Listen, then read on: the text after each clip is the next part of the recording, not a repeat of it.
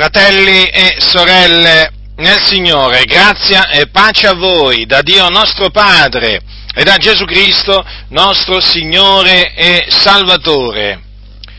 Come si deve comportare il cristiano davanti a una legge dello Stato che gli vieta di fare ciò che è giusto nel cospetto di Dio, in altre parole, dinanzi ad una legge umana, la legge di un uomo, che va contro i comandamenti di Dio, il cristiano che deve fare? Deve compiacere all'autorità terrena, quindi ubbidendo alla legge, o deve disubbidire alla legge terrena per ubbidire a Dio? La Bibbia risponde a questa domanda, che è una domanda, badate bene, importante, perché viviamo in mezzo ad una generazione storta e perversa che ha pervertito le diritte vie del Signore. E siccome che viviamo in una democrazia, in una democrazia in questa nazione, cosa succede? Succede che siccome che appunto la popolazione è malvagia, elegge i suoi rappresentanti che naturalmente ehm, eh, dovranno soddisfare le richieste di coloro che li hanno eletti. E quando appunto la maggioranza vuole una determinata legge, poi chiaramente quella legge, quella legge generalmente passa. E dunque è importante che il cristiano sappia come, come comportarsi in questa circostanza. Ubbidire a Dio o ubbidire agli uomini lo vedremo adesso, immediatamente, leggendo le sacre scritture. Trarrò i miei ragionamenti dalle sacre scritture. Capitolo 3 degli Atti degli Apostoli. Allora, leggerò, il capitolo 3 è parte del capitolo 4 per iniziare. Or Pietro e Giovanni, Atti degli Apostoli, Or Pietro e Giovanni salivano al Tempio per la preghiera dell'ora nona e si portava un certo uomo zoppo fin dalla nascita, che ogni giorno deponevano alla porta del Tempio detta Bella per chiedere l'elemosina a coloro che entravano nel Tempio. Costui, veduto Pietro e Giovanni che stavano per entrare nel Tempio, domandò loro l'elemosina. E Pietro con Giovanni, fissando gli occhi su di lui, disse, guarda noi. Ed egli li guardava intentamente aspettando di ricevere qualcosa da loro. Ma Pietro disse, dell'argento e dell'oro io non ne ho, ma quello che ho te lo do. Nel nome di Gesù Cristo, il Nazareno, cammina. E presolo per la man destra lo sollevò e in quell'istante le piante e le caviglie dei piedi gli si raffermarono. Ed un salto si rizzò in piedi e cominciò a camminare ed entrò con loro nel tempio camminando e saltando e lodando il Dio e tutto il popolo lo vide che camminava e lodava il Dio e lo riconoscevano per quello che sedeva a chiedere l'elemosina alla porta bella del tempio e furono ripieni di sbigottimento e di stupore per quello che gli era avvenuto. E mentre lui teneva stretti a sé Pietro e Giovanni, tutto il popolo attonito accorse allora al portico detto di Salomone. Pietro, veduto, veduto ciò, parlò al popolo dicendo, uomini fratelli, perché vi meravigliate di questo? O perché fissate gli occhi su di noi come se per la nostra po- propria potenza o pietà avessimo fatto camminare quest'uomo? L'Iddio d'Abramo, di, di Isacco e di Giacobbe, l'Iddio dei nostri padri ha glorificato il suo servitore Gesù, che voi metteste in man di Pilato e rinnegaste dinanzi a lui, mentre egli aveva giudicato di doverlo liberare, ma voi rinnegaste il santo ed il giusto e chiedeste che vi fosse concesso un omicidio e uccideste il principe della vita, che Dio ha risuscitato dai morti, del che noi siamo testimoni e per la fede nel suo nome, il suo nome ha raffermato quest'uomo che vedete e conoscete ed è la fede che si per mezzo di lui che gli ha dato questa perfetta guarigione in presenza di voi tutti. Ed ora, fratelli, io so che lo faceste per ignoranza al pari dei vostri rettori, ma quello che Dio aveva preannunziato per bocca di tutti i profeti, cioè che il suo Cristo soffrirebbe, egli l'ha adempiuto in questa maniera. Ravvedetevi dunque e convertitevi, onde i vostri peccati siano cancellati affinché vengano dalla presenza del Signore dei tempi di refrigerio e che Egli vi mandi il Cristo che vi è stato destinato, cioè Gesù, che il cielo deve tenere accolto fino ai tempi della restaurazione di tutte le cose, tempi dei quali Dio parlò per bocca di, dei suoi santi profeti che sono stati fin dal principio. Mosè infatti disse, il Signore Dio vi susciterà di fra voi, di fra i vostri fratelli un profeta come me, ascoltatelo in tutte le cose che vi dirà e avverrà che ogni anima la quale non avrà ascoltato codesto profeta sarà del tutto distrutta di fra il popolo e tutti i profeti, da Samuele in poi, quanti hanno parlato, hanno anch'essi annunziato questi giorni. Voi siete i figlioli dei profeti e del patto che Dio fece con i vostri padri, dicendo ad Abramo, e nella tua progenie tutte le nazioni della terra saranno benedette. A voi, per i primi, Dio, dopo aver suscitato il suo servitore, l'ha mandato per benedirvi, convertendo ciascun di voi dalle sue malvagità. Or mentre essi parlavano al proprio al popolo. I sacerdoti e il capitano del tempio e i sadducei sopraggiunsero, essendo molto crucciati, perché ammaestravano il popolo e annunziavano in Gesù la resurrezione dei morti, e misero loro le mani addosso e li posero in prigione fino al giorno seguente, perché già era sera. Ma molti di coloro che avevano udito la parola credettero il numero degli uomini salì a circa 5.000. E il dì seguente i loro capi, con gli anziani e gli scribi, si radunarono in Gerusalemme con Anna, il sommo sacerdote, e Caiafa, e Giovanni, e Alessandro, e tutti quelli che erano della famiglia dei sommi sacerdoti. E fatti comparire qui in mezzo Pietro e Giovanni, domandarono con qual potestà o in nome di chi avete voi fatto questo? Allora Pietro, ripieno dello Spirito Santo, disse loro, rettori del popolo ed anziani, se siamo oggi esaminati circa un, un beneficio fatto a un uomo infermo per sapere com'è che quest'uomo è stato guarito, sia noto a tutti voi e a tutto il popolo di Israele che ciò è stato fatto nel nome di Gesù Cristo il Nazareno, che voi avete crocifisso e che Dio ha risuscitato dai morti.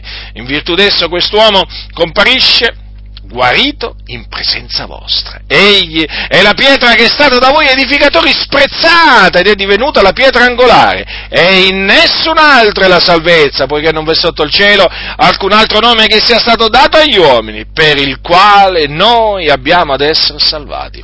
Ora essi, veduta la franchezza di Pietro e di Giovanni, e avendo capito che erano popolani senza istruzione, si meravigliavano e riconoscevano che erano stati con Gesù. E vedendo l'uomo che era stato guarito, quivi presente con loro, non potevano dir nulla contro. Ma quando ebbero comandato loro di uscire dal concistoro, conferirono fra loro dicendo, che faremo a questi uomini? Che un evidente miracolo sia stato fatto per loro mezzo è noto a tutti gli abitanti di Gerusalemme e noi non lo possiamo negare, ma affinché ciò non si sparga maggiormente fra il popolo, divietiam loro con minacce che non parlino più ad alcuno in questo nome e avendoli chiamati ingiunsero, ingiunsero loro di non parlare né insegnare affatto nel nome di Gesù.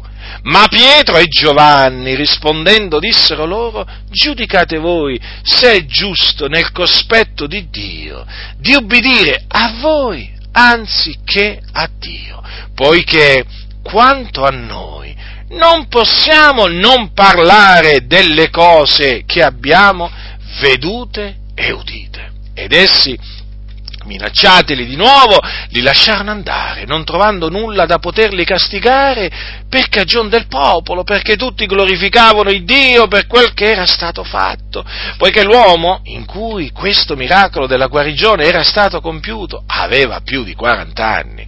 Ora essi, essendo stati rimandati, vennero ai loro e riferirono tutte le cose che i capi sacerdoti e gli anziani avevano loro dette. Ed essi, uditele, alzarono di pari consentimento la voce a Dio e dissero, Signore, tu sei colui che ha fatto il cielo e la terra, il mare e tutte le cose che sono in essi, colui che mediante lo Spirito Santo per bocca del Padre nostro e tuo servitore Davide ha detto, perché hanno fremuto le genti e hanno i popoli divisate, divisate cose vane? I della terra si sono fatti avanti, i principi si sono ranati assieme contro il Signore e contro il suo unto. In vero, in questa città contro il tuo santo servitore Gesù, che tu hai unto, si sono raunati Erode e Ponzio Pilato, insieme coi gentili e con tutto il popolo di Israele, per fare tutte le cose che la tua mano e il tuo consiglio avevano innanzi determinato che avvenissero. E adesso, Signore, considera le loro minacce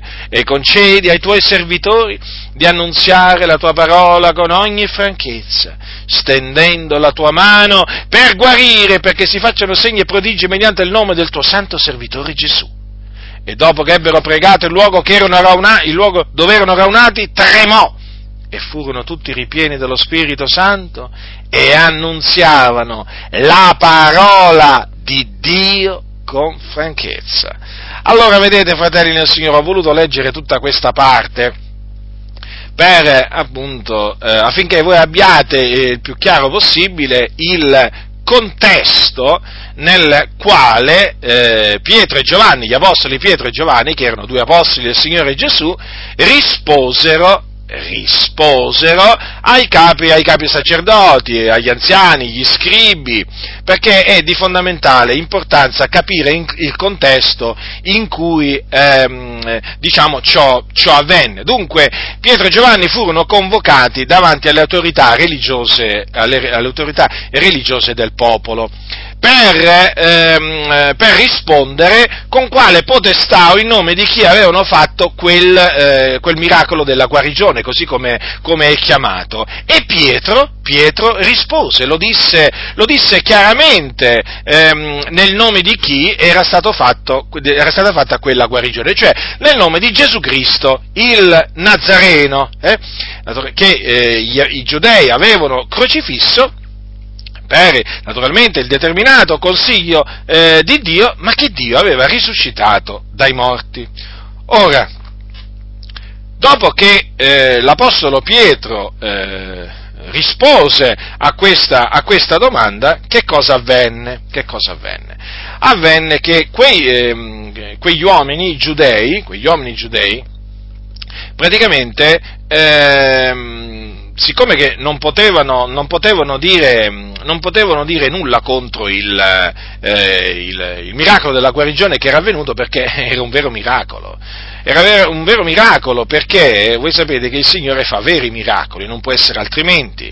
E quindi avevano la bocca chiusa, non potevano dire avete, fatto, avete imbrogliato le persone, eh, non potevano dire avete fatto un falso miracolo, adesso ve lo dimostriamo. No, assolutamente, assolutamente, non potevano dire nulla contro perché quell'uomo, quell'uomo che era stato zoppo, pensate un po' voi, fin dalla nascita, camminava, camminava regolarmente adesso, anzi saltava pure, saltava pure perché come abbiamo visto, lui eh, entrò nel Tempio con Pietro e Giovanni dopo che fu guarito, camminando e saltando, eh, un particolare importante, saltava pure, da che, era, da che era stato zoppo fin dalla nascita, adesso che era stato guarito, saltava, e eh, certo che saltava, saltava dalla gioia. Allora, i nemici, i nemici della croce, i nemici di Dio, eh, non avevano nulla, ehm, nulla da dire contro, contro ciò che era avvenuto, perché in effetti era avvenuto un evidente miracolo. Allora loro eh, comandarono ai, mm, eh, agli apostoli, a Pietro e Giovanni, di uscire dal concistoro e tra loro conferirono, conferirono, quindi si misero a parlare e la domanda era che faremo a questi uomini? Eh, certamente loro dovevano, dovevano, agire, dovevano fare qualche cosa perché Pietro e Giovanni costituivano un pericolo, un pericolo per i giudei a Gerusalemme. Perché? Perché ammaestravano il popolo e annunziavano in Gesù la resurrezione, cioè parlavano nel nome di Gesù con l'autorità che Cristo Gesù gli aveva dato e annunziavano la parola, la parola di Dio. Che faremo a questi uomini? Perché loro capirono che eh, un evidente miracolo era stato fatto per loro mezzo, cioè era noto a tutti gli abitanti di Gerusalemme, e loro non lo potevano negare. Allora, che cosa pensarono? Dissero così, ma affinché ciò non si sparga maggiormente fra il popolo, perché chiaramente loro non volevano che la parola di Dio si diffondesse maggiormente tra, eh, tra il popolo, allora dissero, divietiamo, cioè vietiamo loro con minacce, eh, quindi il divieto eh, doveva essere accompagnato con delle minacce, che non parlino più ad alcuno in questo nome. Vedete, quello che loro non sopportavano era che Pietro e Giovanni parlassero, annunziassero, ehm, eh, annunziassero al popolo la parola, la parola di Dio da parte, da parte di Gesù Cristo. Ecco, non dovevano più, quindi secondo questa minaccia, eh, più parlare ad alcuno nel nome di Gesù. E allora li chiamarono e gli proibirono di non parlare neppure di insegnare affatto nel nome di Gesù. Questo è fondamentale, eh? È fondamentale adesso per capire la risposta, la risposta che arrivò da parte di Pietro e Giovanni, che non si fece attendere. Essi subito pronti, pronti a rispondere. Eh? È bello vedere eh, questi due servitori del Signore subito pronti a rispondere.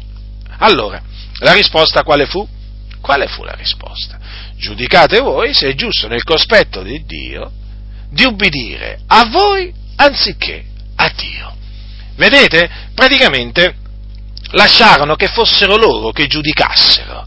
Vi rendete conto? Eh? Erano così sicuri questi due uomini che poterono ben dirgli giudicate voi se è giusto nel cospetto di Dio di ubbidire a voi anziché a Dio.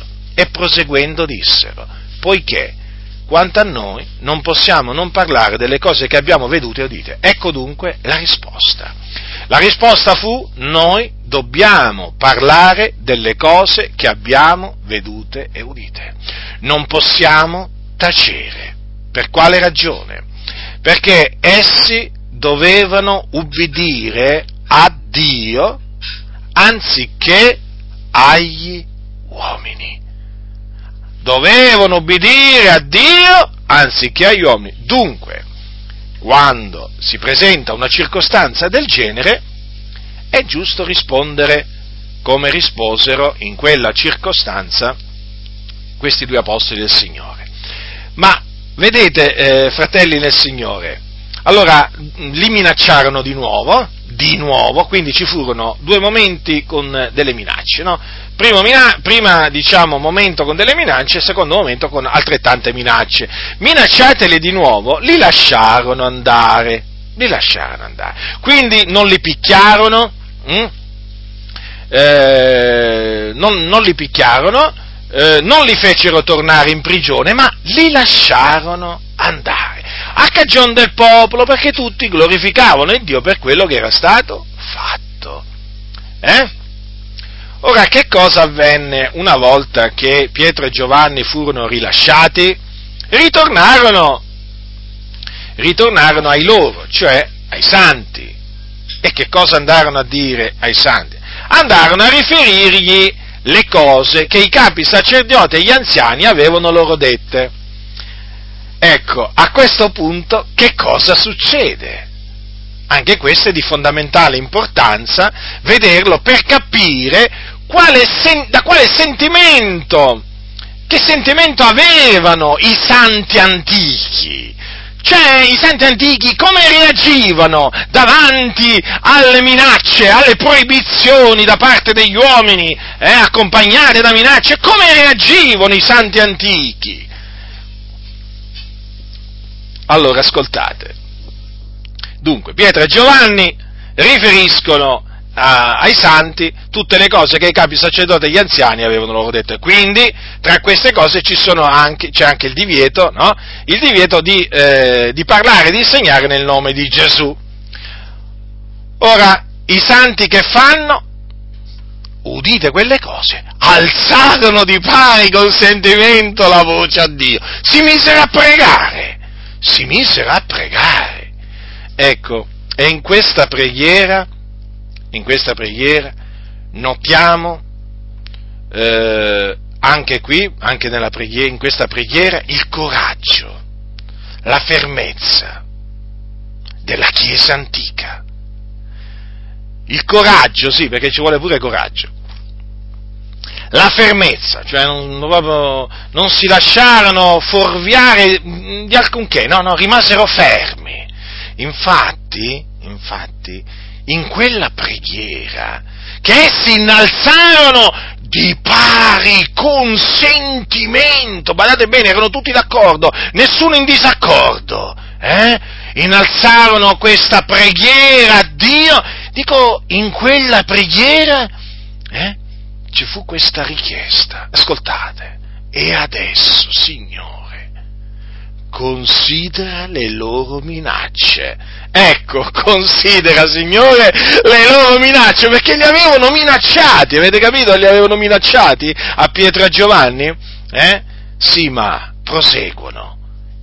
Considera le loro minacce e concedi ai tuoi servitori di annunziare la tua parola con ogni franchezza. Praticamente chiesero a Dio, chiesero a Dio di concedere ai servi del Signore di predicare con ogni franchezza. Quale stare in silenzio? Quale, quale stare in silenzio? Quale eh, non parlare alle persone nel nome di Gesù? I santi antichi, sentite le minacce che avevano appunto, che erano state rivolte a Pietro e Giovanni, chiesero a Dio eh, di dare ai servi di Dio di predicare la parola con ogni franchezza. Vedete, fratelli nel Signore? Lo vedete da quale coraggio erano animati i santi antichi? Eh? Ma la vedete la fermezza di quegli uomini? Eh? La vedete la fermezza? Io sì. Io vedo sia il coraggio che la fermezza chiaramente non solamente chiesero a Dio di eh, concedere ai suoi servitori di annunziare la sua parola con ogni franchezza, ma anche di, chiesero di stendere la sua mano per guarire, perché si facessero segni e prodigi, mediante il nome de, di Gesù Cristo, eh? perché naturalmente loro erano pienamente consapevoli che la parola predicata andava aveva bisogno della conferma da parte, da parte, di Dio con segni e prodigi fatti nel nome di Gesù, cosa peraltro di cui siamo persuasi anche noi. Infatti anche noi preghiamo il Dio. Anche noi preghiamo il Dio eh, in questa maniera. E dopo che ebbero pregato, che cosa avvenne? Eh? Che cosa avvenne? Che il luogo dove erano radunati tremò, tremò. Tutti furono ripieni dello Spirito Santo e annunziavano la parola di Dio con franchezza. Avevano chiesto franchezza e franchezza gli fu data. Vedete, fratelli nel Signore, questo, queste cose che avvennero eh, poco dopo che Gesù fu assunto, fu assunto, in cielo alla destra di Dio, ci mostrano un, un concetto molto semplice, che bisogna obbedire a Dio. Lo ripeto, bisogna obbedire a Dio, costi quel che costi, anziché agli uomini gli avevano eh, fatto delle ingiunzioni, gli avevano proibito di fare qualche cosa. E la proibizione era stata accompagnata con minacce, ma loro, loro rimasero fermi, proprio rimasero fermi e continuarono, dico continuarono a fare quello che avevano fatto prima cioè continuarono ad annunziare la parola di Dio con franchezza. D'altronde Gesù aveva detto prima di essere assunto in cielo, andate per tutto il mondo e predicate l'Evangelo ad ogni creatura. Non l'ha detto forse Gesù? Non le ha dette Gesù queste parole? Certo che le ha dette Gesù. Andate per tutto il mondo e predicate l'Evangelo ad ogni creatura. E vi ricordate anche le parole, le altre parole che Gesù disse prima di essere assunto in cielo ai suoi discepoli, andate dunque a maestrare tutti i popoli, battezzandoli nel nome del Padre, del Figliolo e dello Spirito Santo, insegnando loro ad osservare tutte quante le cose che vi ho comandate. Vedete dunque? E non solo, se, se voi prendete la, la, fine del Vangelo scritto da Luca, il medico di letto, noterete che Gesù disse eh, anche queste altre parole ai suoi. Ascoltate, eh? Così è scritto che il Cristo soffrirebbe e risusciterebbe dai morti il terzo giorno e che nel suo nome si predicherebbe ravvedimento e remissione dei peccati a tutte le genti, cominciando da Gerusalemme. Notate, cominciando da Gerusalemme. E infatti gli apostoli, gli apostoli del Signore Pietro e Giovanni, annunziarono, annunziarono il ravvedimento e la remissione dei peccati a Gerusalemme e non ebbero nessuna intenzione di fermarsi dopo che eh, gli fu rivolta quella proibizione. Ma perché? Perché Gesù Cristo aveva detto queste parole, che nel suo nome si sarebbe predicato ravvedimento e remissione dei peccati a tutte le genti cominciando da Gerusalemme. Quindi, dinanzi al comandamento di Dio, dico comandamento di Dio perché? Perché Cristo ha dato i comandamenti, i comandamenti che ha dato Gesù Cristo, li ha dati da parte, ehm, da parte dell'Iddio e Padre suo. Dunque, davanti ai comandamenti, eh, davanti al comandamento di Dio, eh, o ai comandamenti di Dio eh, dati tramite Gesù Cristo, comandamenti che loro avevano udito, peraltro con le loro orecchie, che cosa, eh, che cosa loro chiaramente eh, si eh, proposero di fare? Di ubbidire quei comandamenti.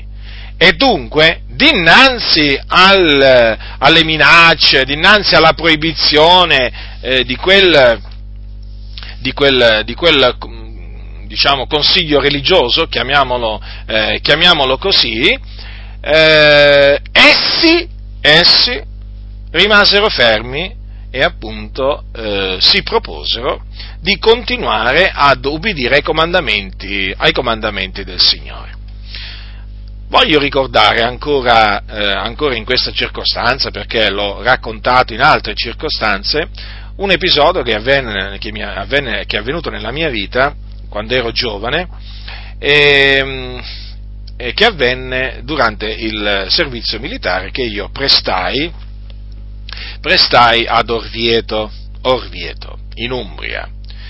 Ora, io ero, eh, ero stato, ero stato eh, ordinato, beh, posso dirlo, ero stato, ero stato ordinato caporale istruttore ero stato ordinato caporale istruttore, quindi eh, dopo il primo mese da recluta eh, dovetti fare un corso, un corso per diventare caporale istruttore caporale istruttore, peraltro che avrebbe dovuto passare il resto dei mesi, eh, diciamo, del militare lì, proprio ad Orvieto. Praticamente mi avevano detto tu poi dovrai istruire eh, le reclute, le reclute che passeranno da questa caserma, perché quella caserma è una caserma carro dove venivano le reclute, eh, dopo un mese circa, eh, diciamo, venivano assegnate le reclute ad, ad, ad, ad altre caserme e io chiaramente assieme ad altri caporali istruttori chiaramente eh, mi, to- mi, toccava a me, eh, toccava di istruire queste, queste reclute.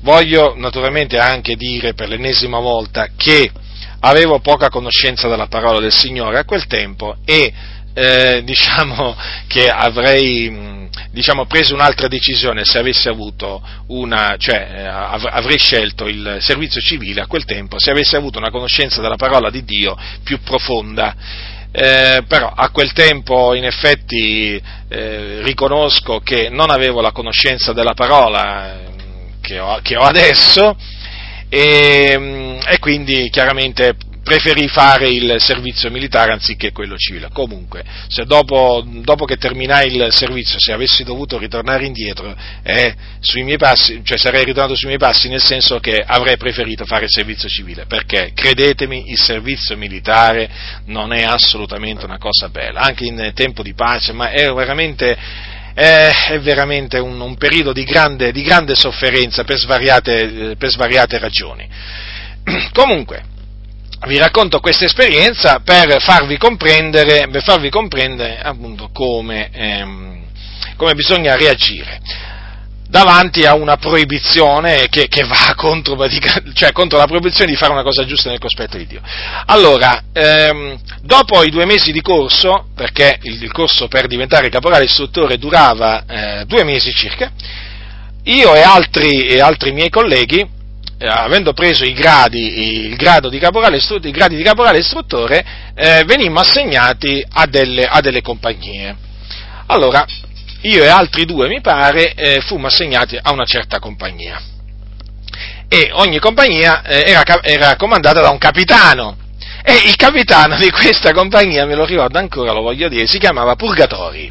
Purgatorio, mi è rimasto impresso questo, questo cognome perché se ci aggiungi la O fa purgatorio, eh? ma proprio me lo ricordo proprio ancora, poi anche me lo ricordo lui, una persona piuttosto bassa, poi aveva una caratteristica questo capitano, che a me mi chiamava sempre, mi chiamava con, con, il nome, non con il cognome, e questa è una cosa che mi è rimasta impressa, però quello che mi è rimasto impresso è quello che vi sto per, eh, quello che, che mi è rimasto maggiormente impresso è quello che vi sto per raccontare.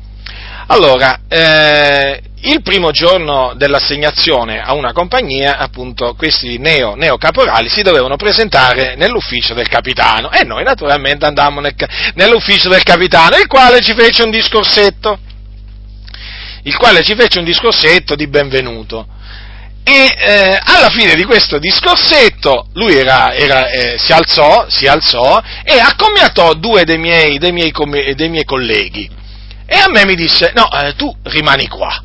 Ma io, e quindi dovevo rimanere con lui da solo nella, nel, nell'ufficio. Ma la cosa un po' mi, non so, mi colpì, rimasi un po', un po meravigliato, ma comunque, fiducioso nel Signore, non è che avevo paura, eh? E allora, eh, e allora cos'è successo? È successo, mi ha detto, si, accom- accom- si accomodi, lui si è accomodato dietro la scrivania, era tutto appunto, vestito appunto con i gradi da capitano e così via, e mi fece eh, un discorso che riassunto, proprio riassu, riassunto, era questo. Eh, naturalmente vi faccio un piccolo riassunto. Lui mi disse, eh, adesso non ricordo se proprio in quel giorno mi chiamò anche col nome, perché poi mi ricordo del dopo, però comunque sia, eh, vabbè, mettiamo che mi abbia detto Giacinto Butindaro, mi ha detto, io ho sentito che lei eh, sentito che lei eh, diffonde la sua dottrina tra, eh, tra eh, diciamo, in caserma. Eh, e difatti questo era vero, eh? Questo era vero perché chiaramente io mm, ogni volta che ne avevo l'opportunità evangelizzavo, evangelizzavo proprio, più non posso. Talvolta mi ricordo, eh, apro una piccola parentesi, talvolta io mi ricordo che la sera quando andavo a letto ero esausto, fratelli, ero esausto, perché veramente cioè, do, parlavo a così tante persone che proprio poi alla fine veramente mi andava giù la voce, cioè avevo poca voce alla sera quando andavo a letto talvolta. Il Signore è testimone, è il testimone veramente di quello, di quello che vi dico. E comunque lui aveva sentito che io evangelizzavo, evangelizzavo e trasmettevo la, la, la mia dottrina, eh? chiamiamola, chiamiamola così. Allora mi disse, guardi, io le vieto di parlare nella mia compagnia, le vieto di parlare della sua dottrina, cioè di diffondere la sua dottrina. Perché io, mentre, mentre, lui, mentre lui diceva quelle cose, naturalmente mi sono venute in mente le parole, le parole che gli apostoli avevano, uh, avevano detto, al, uh, avevano detto uh, a coloro che gli avevano, gli avevano vietato di, ehm, gli avevano vietato di annunziare la parola del Signore.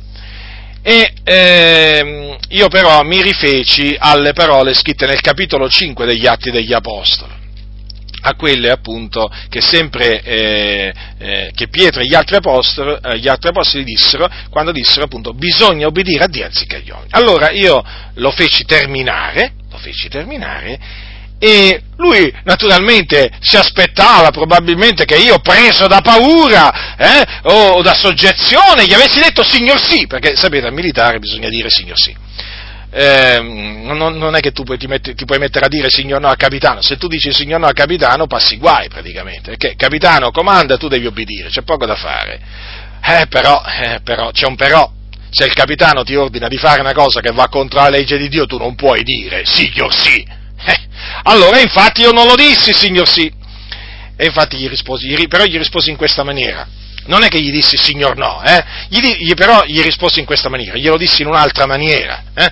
Più elegante diciamo. Gli dissi, ascolti signor capitano, io le dico sin, sin da adesso che le disubbidirò, perché io devo ubbidire a Dio.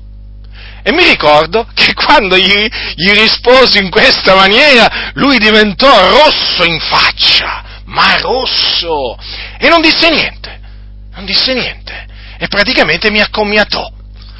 E, e di fatti gli disubbidì, gli disubbidì perché non potei ubbidire a quel comandamento, perché dentro di me si era acceso un fuoco in quel momento. Io subito compresi che Dio mi metteva alla prova, subito, tramite quella autorità. Era un'autorità superiore nei miei confronti. Eh? Sapevo peraltro che Dio l'aveva stabilita è quell'autorità che l'aveva stabilita Dio, però quando mi disse quelle parole avvertii veramente subito la prova, la prova che veniva da Dio, ho capito subito che Dio mi metteva la prova tramite quel capitano di quella compagnia, eh, al che gli dissi io le disubbidirò, e infatti gli ho disubbidito e per tutto il resto del militare, naturalmente che io passai nella sua compagnia, evangelizzai in ogni maniera, in ogni circostanza, ogni qualvolta che il Signore me lo permetteva, ehm, che me lo permetteva, evangelizzavo.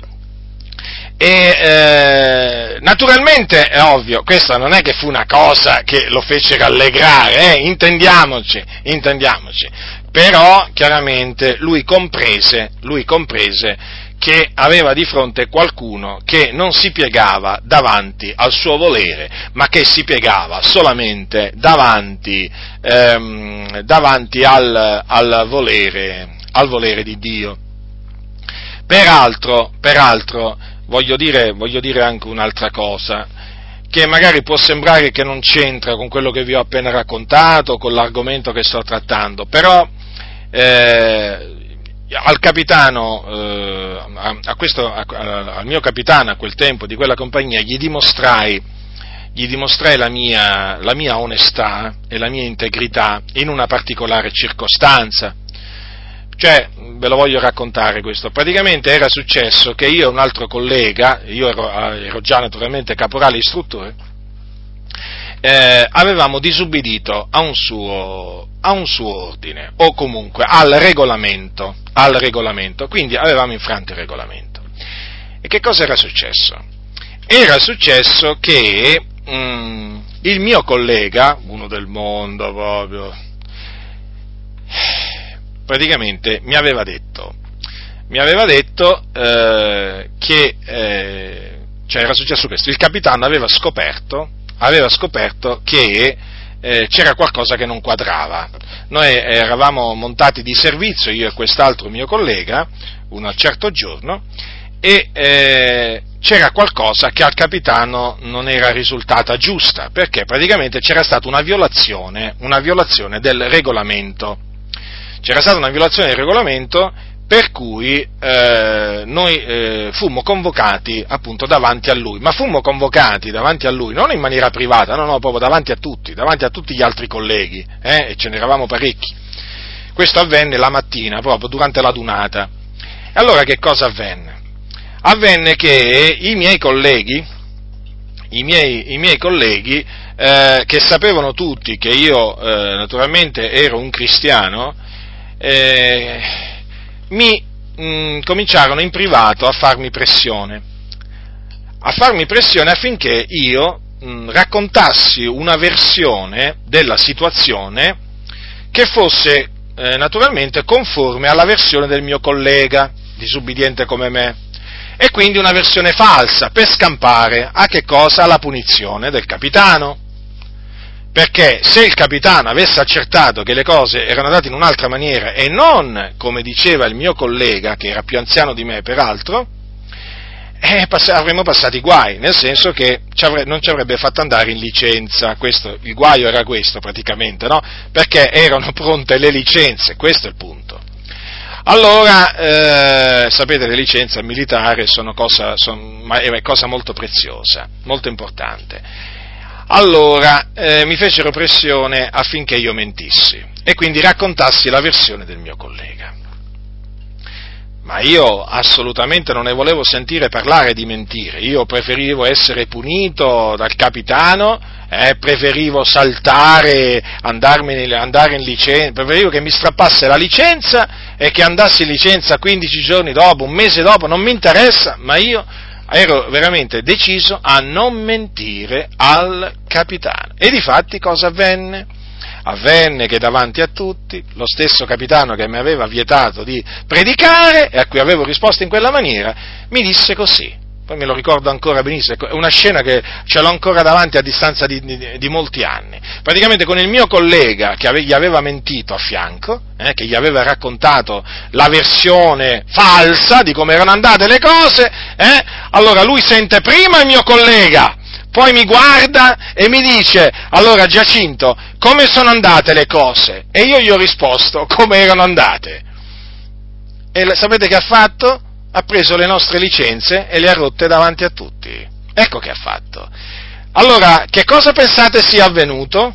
Eh? Eh, che cosa pensate sia avvenuto? Eh, sapete cosa è avvenuto? È avvenuto che il mio collega, hm, Bugiardo, e tutti i suoi amici, quando io ho detto la verità al capitano davanti a tutti, eh, già solo dai loro sguardi si capiva quello che mi avrebbe aspettato poi, nei giorni, anzi non nei giorni a, se- a seguire, ma proprio nei minuti e nelle ore a seguire, perché già non mi potevano vedere, già non mi potevano vedere a, motivo della mia fede, a motivo del fatto che li esortavo e così via ma dopo questa esperienza, fratelli nel Signore, eh, cioè diventai ancora, diciamo, ai loro occhi ancora più inviso, più, cioè mi odiarono ancora maggiormente, mi disprezzarono ancora maggiormente, eppure avevo detto la verità. Eppure avevo detto la verità al capitano eh, che aveva naturalmente implicato, implicato una punizione anche per me, non solamente per il mio collega, ma anche per me però il capitano apprezzò, apprezzò questa, cioè apprezzò il mio coraggio, chiaramente, e apprezzò il fatto che non gli avevo mentito ma c'è sempre un prezzo da pagare, naturalmente, quando si dice la verità. E questo, naturalmente, ve l'ho voluto raccontare per farvi comprendere che comunque sia, io al capitano gli ho detto la verità, sia nella circostanza quando mi, mi vietò di, di, annunziare la parola, però anche in questa circostanza, quando praticamente eh, dovetti ammettere di avere sbagliato. Eh certo, lo dovetti ammettere. Comunque, per tornare eh, appunto al, all'argomento, all'argomento eh, che ho deciso di trattare, oggi, vedete fratelli del Signore, quando un'autorità, eh, quando un'autorità ci comanda, ci comanda eh, di disubbidire a, eh, a dei comandamenti del Signore, è ovvio che ci troviamo davanti a una prova, sì, per forza, ci troviamo davanti a una prova. Eh, ci, ci troviamo davanti a una prova che il Signore ci manda, ma perché Dio ci prova. Il Dio è colui che prova i cuori e le reni e lo fa anche mm, usandosi delle autorità. Voi direte, perché Dio ci prova tramite le autorità facendo emanare delle leggi che chiaramente vanno contro il suo volere? Ma appunto per mettere alla prova noi, per vedere se noi lo amiamo, per vedere se noi lo temiamo per vedere se noi vogliamo eh, piacere agli uomini o a Dio. È già proprio così, fratelli nel Signore. E dunque di fondamentale importanza, è di fondamentale importanza quando l'autorità di uno Stato, eh, eh, ma non deve essere necessariamente un'autorità, eh, sia chiaro, eh, perché può essere pure un gruppo, un gruppo, di malfattori a questo punto che ti può vietare di parlare di Gesù.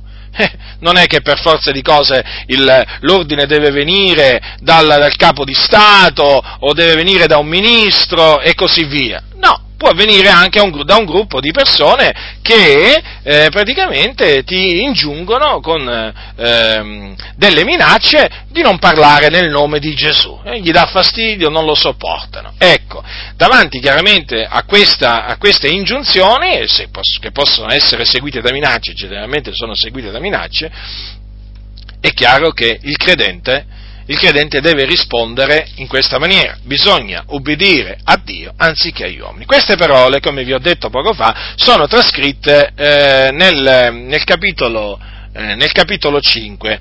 Perché? Perché eh, diciamo, c'è stata un'evoluzione poi delle cose eh, e si è naturalmente presentata un'altra circostanza in cui Pietro, e questa volta erano altri, altri, diciamo con altri apostoli, era solo con Giovanni, ma qui ce n'erano di più di apostoli, ascoltate che cosa appunto eh, dissero, dissero, davanti eh, al Sinedrio. Eh?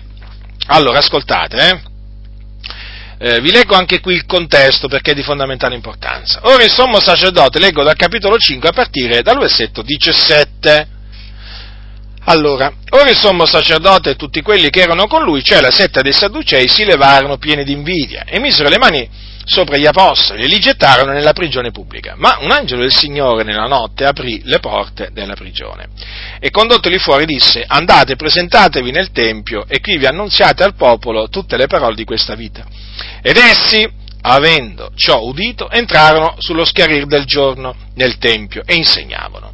Ora il sommo sacerdote e coloro che erano con lui vennero e convocarono il Sinedrio e tutti gli anziani dei figlioli di Israele e mandarono alla prigione per far menare dinanzi a loro gli apostoli, ma le guardie che vi andarono non li trovarono nella prigione e tornate fecero il loro rapporto dicendo la prigione l'abbiamo trovata serrata con ogni diligenza e le guardie in piedi davanti alle porte, ma avendo aperto non abbiamo trovato alcuno dentro. Quando il capitano del Tempio e i capi sacerdoti udirono queste cose, erano perplessi sul conto loro, non sapendo che cosa ciò potesse essere. Ma sopraggiunse uno che disse loro, ecco gli uomini che voi metteste in prigione sono nel Tempio e stanno qui vi ammaestrando il popolo. Allora il capitano del Tempio, con le guardie, andò e li menò via, non però con violenza, perché temevano d'essere lapidati dal popolo. E avendoli menati li presentarono al Sinedrio e il sommo sacerdote li interrogò dicendo, noi vi abbiamo del tutto vietato di insegnare in codesto nome, ed ecco avete riempita Gerusalemme della vostra dottrina, e volete trarci addosso il sangue di codesto uomo. Ma Pietro e gli altri apostoli rispondendo dissero, bisogna obbedire a Dio anziché agli uomini. L'Iddio dei nostri padri ha risuscitato Gesù, che voi uccideste appendendolo al legno, esso è Dio esaltato con la sua destra, costituendolo principe e salvatore per dare ravvedimento a Israele e remissione dei peccati. E noi siamo testimoni di queste cose, anche lo Spirito Santo che Dio ha dato a coloro che gli ubbidiscono. Ma essi, udendo queste cose, fremevano dire e facevano proposito di ucciderli. Ma un certo fariseo, chiamato per nome Gamaliele, dottore della legge, onorato da tutto il popolo, levatosi in pieno il sinedrio, comandò che gli apostoli fossero per un po' messi fuori. Poi disse loro, uomini israeliti, badate bene circa questi uomini e quel che state per fare, poiché prima d'ora sorse Teuda, dicendosi essere qualche cosa, e presso a lui si raccolsero intorno a 400 uomini, ed egli fu ucciso, e tutti quelli che gli avevano presa la fede furono sbandati e ridotti a nulla. Dopo costui sorse Giuda il Galileo, ai dì del censimento e si trascinò dietro della gente, anche egli perì e tutti coloro che gli avevano prestata fede furono dispersi. E adesso io vi dico, non vi occupate di questi uomini e lasciateli stare, perché se questo disegno o quest'opera è dagli uomini sarà distrutta, ma se è da Dio, voi non li, potrete, non li potrete distruggere, se non volete trovarvi a combattere anche contro Dio. Ed essi furono del suo parere chiamati gli apostoli li batterono e ordinarono loro di non parlare nel nome di Gesù e li lasciarono andare. Ed essi se ne andarono dalla presenza del Sinedrio, rallegrandosi d'essere stati reputati degni di essere vituperati per il nome di Gesù. E ogni giorno nel Tempio e per le case non ristavano di insegnare e di annunziare la buona novella che Gesù è il Cristo. Dunque, vedete, fratelli del Signore, allora erano stati messi in prigione. Un angelo del Signore li aveva liberati, li aveva liberati, ma dandogli un ordine, un ordine ben preciso. Andate, presentatevi nel Tempio e qui vi annunziate al popolo tutte le parole di questa vita. Che fecero gli apostoli? Andarono nel Tempio a predicare per ubbidire a quello che gli aveva eh, detto quell'angelo del Signore, che aveva naturalmente detto quelle parole da parte, da parte di Dio. Che cosa avvenne? Andarono a prenderli, andarono a prenderli nel Tempio eh, eh, con le guardie ehm, e li presentarono davanti al Sinedrio e il sommo sacerdote eh, gli ricordò appunto l'ingiunzione. Eh? La precedente ingiunzione. Noi vi abbiamo del tutto vietato di insegnare in codesto nome ed ecco avete riempito Gerusalemme della vostra dottrina. Avete capito quindi? Cioè gli avevano vietato di, di parlare nel nome di Gesù e quelli avevano perseverato tanto da riempire Gerusalemme, Gerusalemme, l'intera città della loro dottrina che era la dottrina, la dottrina di Dio. Eh?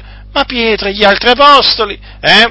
con coraggio, con fermezza, dissero bisogna obbedire a Dio anziché agli uomini. Ecco, praticamente espressero eh, lo stesso concetto che avevano espresso Pietro e Giovanni, eh, eh, appunto davanti al sommo sacerdote eh, Anna, Caiafa, Giovanni, Alessandro nella situazione, i capi con gli anziani gli scribi nella situazione precedente di cui vi avevo parlato prima. Vedete dunque? La fermezza ancora una volta? Bisogna obbedire a Dio anziché a io, cioè non curante di quello che avrebbe potuto succedergli, non è che in quel momento loro dissero vuoi vedere che adesso se gli rispondiamo così questi ci buttano di nuovo in prigione, no, non gli interessava, erano disposti a tornare in prigione, erano disposti a morire quegli uomini, fratelli, erano disposti a morire pur di ubbidire all'Iddio vivente e vero. Eh? Infatti avete notato, quando, quando, finì la risposta degli apostoli, c'è scritto essi, cioè appunto quelli del Sinedrio, udendo queste cose, fremevano dire e facevano proposito d'ucciderli. Ma vi rendete conto che furono sul punto di essere messi a morte? Eh? E non ci dimentichiamo che Stefano era stato lapidato, eh? Non, ce lo, non, non ce lo dobbiamo mica, mica, mica dimenticare, eh? che, che, Stefano fu lapidato in seguito, scusate, eh, ho sbagliato la, diciamo, la, il tempo. Sì, poi se, Stefano eh, sarà lapidato, sapete, dopo essere, essere comparso davanti appunto al, al Sinedrio. Eh? eh sì, eh sì, fratelli nel Signore. Dunque quelli erano, erano quelli del Sinedrio di allora, erano, era pronto eh, a uccidere, a uccidere i seguaci, eh, i, seguaci di Gesù Cristo. In questo caso il Signore si usò di un, di un fariseo di nome Gamaliele, eh, che era dottore della legge, onorato, onorato da tutto il popolo, per liberare dalla morte eh, gli apostoli. Ecco, vedete, al Signore appartiene il preservare dalla morte. In questo caso il Signore si usò di quest'uomo perché gli fece proferire delle parole con cui si trovarono d'accordo quelli del Sinedrio. Eh? Allora, che cosa fecero? Eh, appunto, furono del suo parere, cioè del parere di Gamaliele, chiamati gli apostoli, li batterono, quindi ricevettero delle botte, eh, furono picchiati praticamente. E di nuovo gli fu ordinato di non parlare nel nome di Gesù e li lasciarono andare. Quindi non li fecero mettere in prigione, ma li lasciarono andare. A questo punto vedete cosa dice la scrittura? Che se ne andarono dalla presenza del Sinedrio rallegrandosi, rallegrandosi, rallegrandosi. Ma quindi, quindi non piangevano, eh? Quindi non erano tristi, no, no, erano allegri, allegri. Sì, allegri perché erano stati eh, eh, stati reputati degni di essere vituperati per il nome di Gesù. Eh sì, perché quello che gli era avvenuto, gli era avvenuto a motivo di Gesù. Loro, loro avevano risposto giustamente, avevano risposto che dovevano obbedire a Dio anziché agli uomini. Naturalmente questo aveva attirato l'ira di quegli uomini che li picchiarono, eh, li picchiarono, ma loro, eh, loro vedete, se ne andarono dalla presenza del Sinedrio felici, felici di essere stati reputati degni di essere vituperati per il nome di Gesù. E loro, sapete, misero, misero in pratica, fecero quello che Gesù gli aveva detto eh, un giorno. Beati voi, quando voltraggeranno, vi perseguiteranno e mentendo diranno contro voi ogni sorta di male per cagion mia. Eh? Beati voi. Rallegratevi e giubilate perché il vostro premio è grande nei cieli, poiché così hanno perseguitato i profeti che sono stati prima di voi, vedete? Ecco loro si erano rallegrati, si erano rallegrati i fratelli nel Signore perché erano stati vituperati a motivo del nome di Gesù Cristo, a motivo del nome di Gesù Cristo e appunto non curanti delle battiture che avevano ricevuto, non curanti delle minacce che avevano ricevuto, non curanti de- della proibizione che gli era stata ingiunta, eh? non curanti proprio di quello che gli avrebbe potuto accadere in seguito, cosa c'è scritto? Ogni giorno nel Tempio e per le case non ristavano di insegnare e di annunziare la buona novella che Gesù è il Cristo. Ancora una volta, che cosa vediamo? Il coraggio, la fermezza di questi uomini di Dio ad andare avanti, costi quel che costi. Eh? Ogni giorno dice, ogni giorno, nel Tempio, quindi pubblicamente, perché il Tempio era un luogo pubblico, e per le case, quindi luoghi privati, non si fermavano di insegnare di annunziare la buona novella che Gesù è il Cristo. Ma come? Proprio quello che gli avevano detto, gli avevano detto di non fare il Sinedrio, gli avevano detto, gli avevano ordinato di non parlare nel nome di Gesù, e questi invece ogni giorno parlavano nel nome di Gesù perché annunziavano la buona novella che Gesù è il Cristo. Ma fratelli, più chiaro di così, più chiaro di così, è bello, è bello leggere queste, queste, storie, storie vere, non sono favole. Sapete, ci sono, ci sono molti pastori che quando, che quando, parlano di quello che sta scritto nella Bibbia, delle storie, ne parlano come se fossero storielle, no? Storielline, delle favolette per bambini, no? per farli addormentare la sera prima di andare a letto, per fargli passare il tempo, no?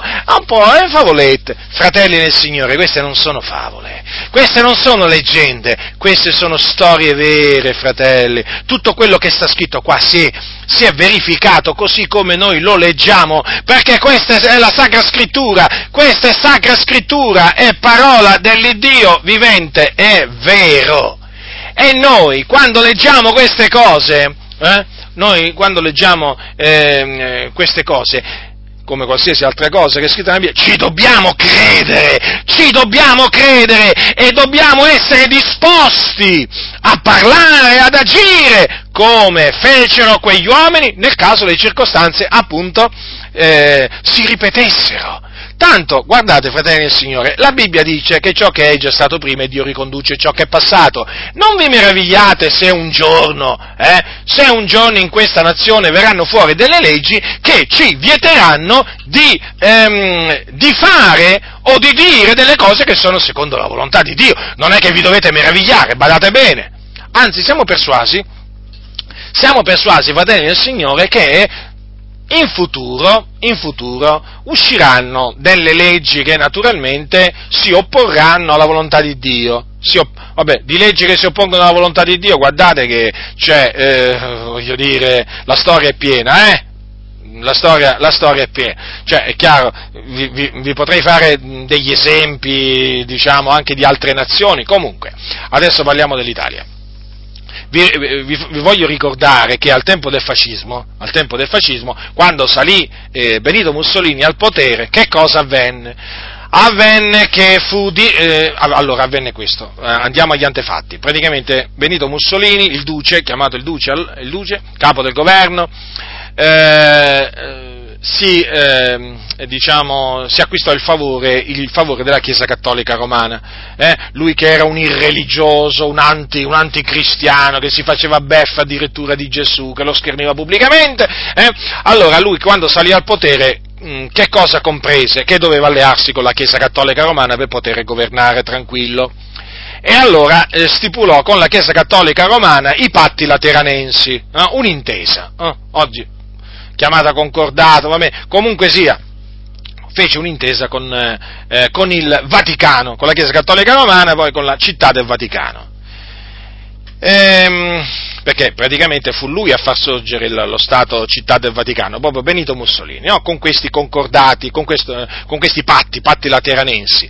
Allora, eh, fece, fece questi patti lateranensi con la Chiesa Cattolica Romana, che naturalmente, che naturalmente, una volta stipulati i patti lateranensi si sentiva forte, si sentiva molto forte, e allora, eh, diciamo, dietro le quinte, usiamo questa espressione, fece pressione su Mussolini affinché si mettesse a perseguitare i pentecostali. I pentecostali.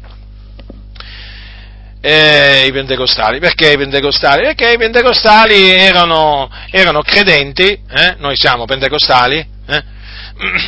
eh allora i pentecostali erano considerati, erano considerati molto pericolosi perché avevano un'evangelizzazione aggressiva, chiamiamola così. Eh, nel senso che quando evangelizzavano dicevano ai cattolici romani ravvedetevi, convertitevi dagli idoli, all'Iddio vivente è vero. Eh, ma qui, qui parliamo, attenzione, eh, attenzione di un preciso periodo storico. E, e, allora questa cosa non gli andava bene alla, alla, Chiesa Cattolica Romana. Allora dietro le quinte fece pressione sul governo Mussolini affinché perseguitasse i pentecostali. E beh, Mussolini fu ben lieto naturalmente di soddisfare questo desiderio della Chiesa Cattolica Romana che voleva fermare questa, questo proselitismo fatto dai pentecostali a spese della Chiesa Cattolica Romana, perché pressoché tutti quelli che diventavano pentecostali a quel tempo eh, venivano dalla Chiesa Cattolica Romana e il movimento pentecostale si diffondeva, si diffondeva, si diffondeva sempre più in, tutta, in tutte le parti d'Italia. E allora Mussolini chiaramente fece emanare una circolare, la circolare Buffarini Guidi, che dichiarava il culto pentecostale fuori legge e i pentecostali fuori legge. Praticamente ordinò la chiusura di tutti i locali di culto e vietò il culto che veniva chiamato culto pentecostale. Eh? Lo vietò ma sia quello pubblico che quello privato. Eh, sì, sì, proprio, ci fu proprio un divieto da parte delle autorità, eh? ci fu un divieto da parte delle autorità. Parliamo degli anni 30 qui, eh? quando uscì appunto questa, questa circolare chiamata Buffarini Guidi. E, e, subito appunto le autorità si misero in forza di questa, di questa circolare a perseguitare duramente i nostri fratelli i nostri fratelli, perché naturalmente quando poi venivano trovati a fare il culto anche all'aperto, eh, venivano, venivano, presi, arrestati, poi c'è chi fu mandato al confine, chi fu buttato in prigione, insomma ci fu una persecuzione, ci furono anche diciamo fratelli che furono picchiati dalle autorità, perché chiaramente loro loro avevano deciso di ubbidire a Dio nonostante il divieto, il divieto che era stato emanato, emanato dal, dal, governo, eh, dal, governo musso, dal governo fascista. Eh? Eh, vedete, era, viet- era, sta- era, stata emanata una legge, molt- una, legge una, una, una, circolare, praticamente che vietava, eh, vietava proprio ai santi di radunarsi, fratelli nel Signore, di radunarsi. Ora, che cosa? Loro si trovarono naturalmente davanti a prendere una decisione. A chi ubbidire? Ubbidire a Dio o ubbidire al duce? Eh? Eh, decisero di ubbidire a Dio. E grazie al Signore che ubbidirono a Dio. Certo, la persecuzione fu lunga, eh, fu dura, eh, per, per, per, taluni fu, fu, veramente particolarmente dura, eh? per quelli che furono mandati al confine, per quei fratelli che furono buttati in prigione, sì, bisogna, bisogna riconoscerlo, bisogna riconoscerlo questo. E mm, dunque ci fu questa persecuzione, e che ci fa capire appunto che quando sale un'autorità che vuole compiacere alla Chiesa Cattolica Romana, in tutto e per tutto, anche magari a eh, richieste del genere, come quelle che furono inoltrate a Mussolini in privato, naturalmente, di nascosto. Poi queste cose sono venute fuori, è chiaro, no? Sono venute fuori a suo tempo, però ormai è accertato che la Chiesa Cattolica Romana fece delle pressioni, fece delle pressioni su Mussolini affinché perseguitasse i cosiddetti tremolanti, tremolanti, eh, perché tremavano sotto la potenza di Dio. Allora, eh, ecco, questo esempio, questo esempio storico realmente accaduto ci mostra eh, appunto che davanti al, mm, alle ingiunzioni, davanti a una legge, davanti a una circolare, insomma, davanti a un ordine da parte di un'autorità di disubbidire ai comandamenti del Signore o a un comandamento del Signore, la Chiesa deve dire noi ubbidiamo a Dio anziché agli uomini. E questo naturalmente significa poi eh, pagarne le conseguenze, subirne le, subirne le conseguenze. E guardate bene che eh, le testimonianze, che cosa raccontano, le testimonianze, alcune testimonianze che ci sono pervenute, che quei fratelli che furono, eh, quei fratelli sinceri, umili, che veramente predicavano la parola di Dio ehm, per, amore, per, amore, di Cristo e che furono chi picchiato, chi messo in prigione, eh, chi mandato a confine, erano veramente contenti, erano contenti, si rallegravano di essere vituperati per il nome, per il nome di Cristo Gesù, eh? si rallegrarono di essere, diciamo, ehm, perseguitati a motivo di Cristo. Purtroppo questa allegria durò poco. Perché? Perché eh, cosa avvenne? Cosa avvenne? Avvenne che caduto il fascismo, caduto il fascismo, eh, morto Mussolini, ecco che le chiese pentecostali, adesso mi soffermo sulle chiese pentecostali, eh, fecero di tutto per uscire dalla persecuzione con mezzi umani. Cosa significa con mezzi umani? Appoggiandosi all'uomo. Ma qui ci colpano i capi. Quindi Gorietti, Gorietti, primo presidente di quell'organizzazione che stava per nascere, che nacque nel 1947, organizzazione religiosa chiamata Assemblea di Dio in Italia. Gorietti fu eletto il primo presidente, ci colparono Roberto Bracco, che era naturalmente, e poi ci, compa- ci, ci, diciamo, ebbero la colpa anche altri, che, che cosa fecero? Fecero pressioni, fecero, eh, pressioni su un comitato massonico italo-americano in America, eh, che era guidato, controllato dalla massoneria, per fare pressioni sul eh, governo italiano, il governo naturalmente post-fascista, affinché ripristinasse la, o desse la libertà, la libertà di culto ai pentecostali. Quindi si allearono con quell'istituzione diabolica che è la massoneria. Sì, sì, Proprio così, fratelli nel Signore, ed è tutto dimostrato. È storia, è storia. È inutile che ci vengano a dire i soliti bugiardi, i soliti insensati, ma cosa stai dicendo? Ma che ti sei inventato? Questa è storia. Le cose che vi siete inventati, le, cose, le invenzioni sono le vostre. Eh? Le bugie sono le vostre che avete manipolato la storia, gli avete fatto credere a tante anime, le favole gli avete fatto credere. Ipocriti! Mi rivolgo a voi, eh? a voi dell'Assemblea di Dio in Italia, eh? che avete, avete, tramite toppi, toppi eh, scritto una storia che non corrisponde che non corrisponde assolutamente, e anche Bracco ha scritto una storia ad un certo punto che non corrisponde alla vera storia del movimento pentecostale in Italia, perché ci sono delle gravi omissioni, tra cui appunto l'alleanza con la massoneria, la potente massoneria italo-americana, eh, che aveva in mano la massoneria italiana a quel tempo, eh, tramite Frank Bruno Gigliotti, agente della CIA, massone e così via, eh, e altri massoni. E poi non solo, le Adi si appoggiarono alla, alla massoneria, eh, ma anche alla CIA, anche alla CIA, i servizi segreti americani, eh, che praticamente lavoravano con, con, un'associazione di cui era membro Harry Ness. Ness era un noto pastore pentecostale dell'Assemblea di Dio americana di quel tempo, che appunto fece dei viaggi qua in Italia, alcuni viaggi, per parlare con delle autorità civili e religiose per naturalmente chiedere la fine della persecuzione contro i pentecostali, eh? Eh, questo avvenne nel dopoguerra, e, e, e, quindi naturalmente fargli avere la libertà. Nesse che cosa fece? Che era in combutta con la CIA praticamente, perché lui faceva proprio parte di un'organizzazione eh, cristiana, chiamiamola così, molto potente, che lavorava con la CIA.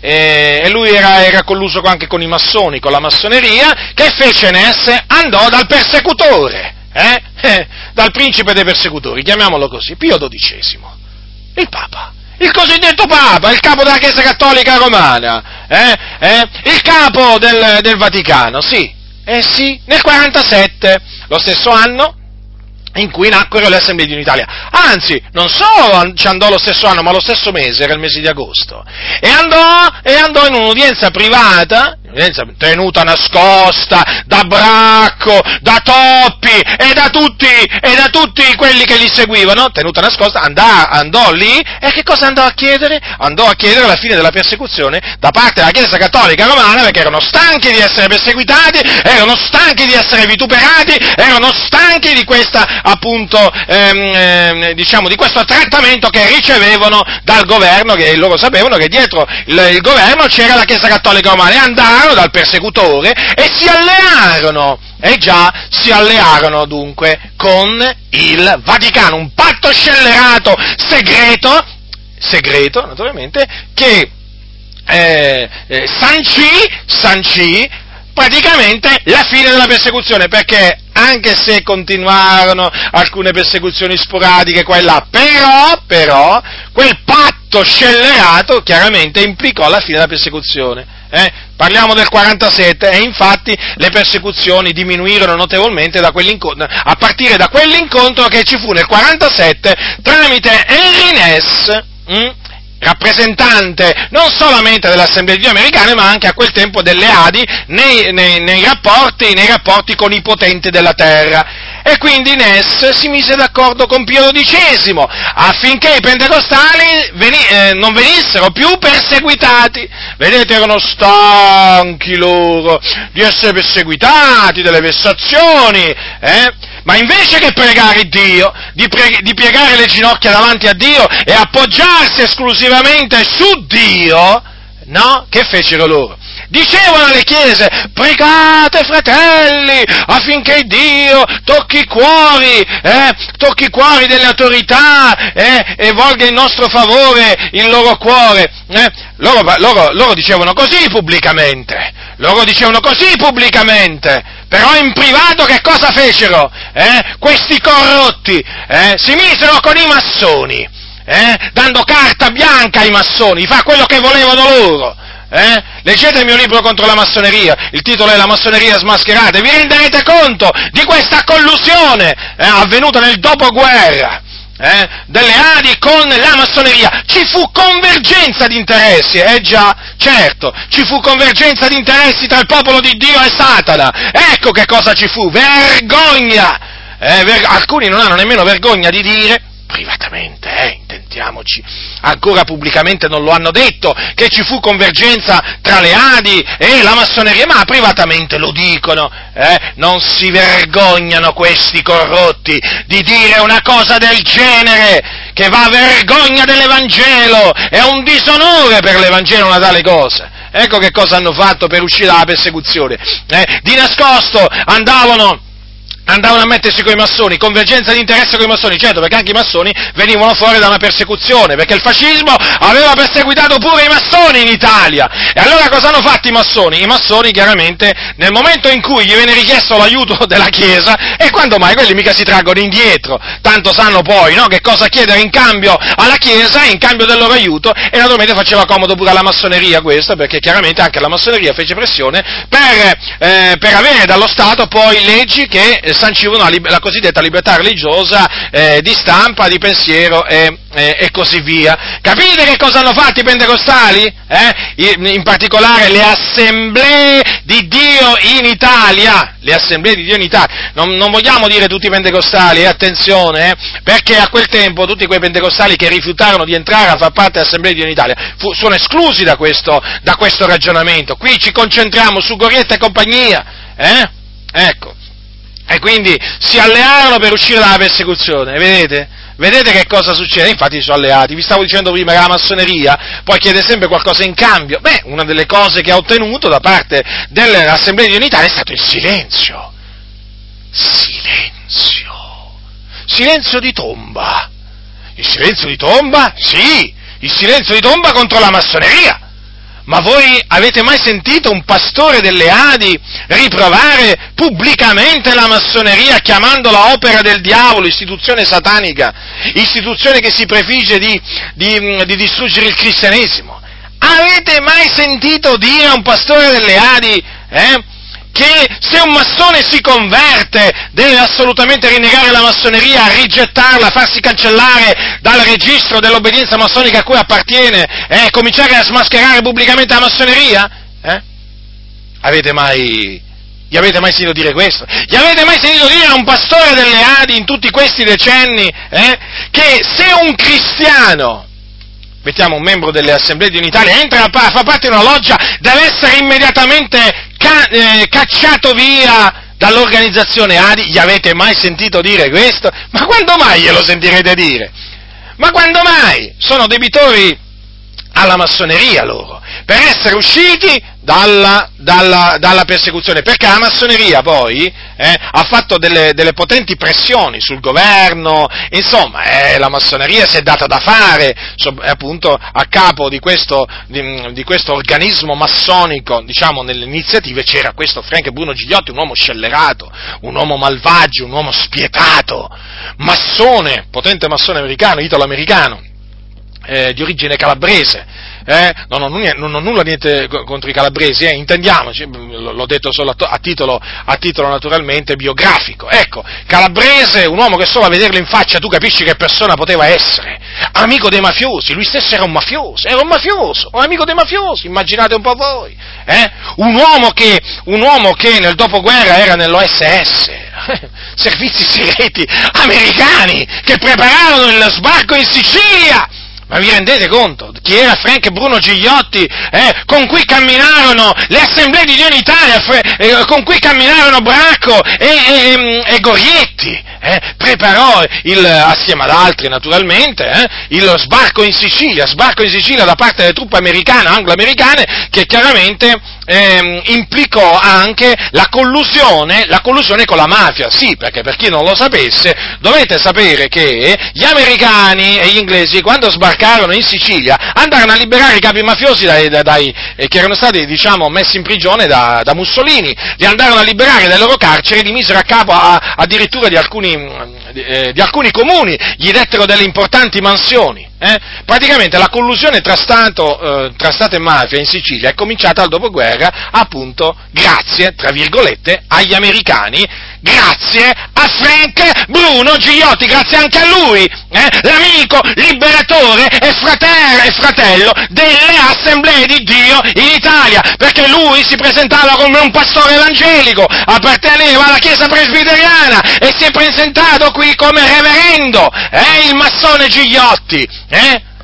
che naturalmente le Adi si sono ben guardati dal dire quello che ha fatto Gigliotti per le Adi, eh? si sono ben guardati dal dire tutti i movimenti di Gigliotti in Italia, eh? da raccontare e tante altre cose, l'ha menzionato solo Bracco, ma ha menzionato solo il cognome, eh? Gigliotti, Dodò Gigliotti, manco il nome.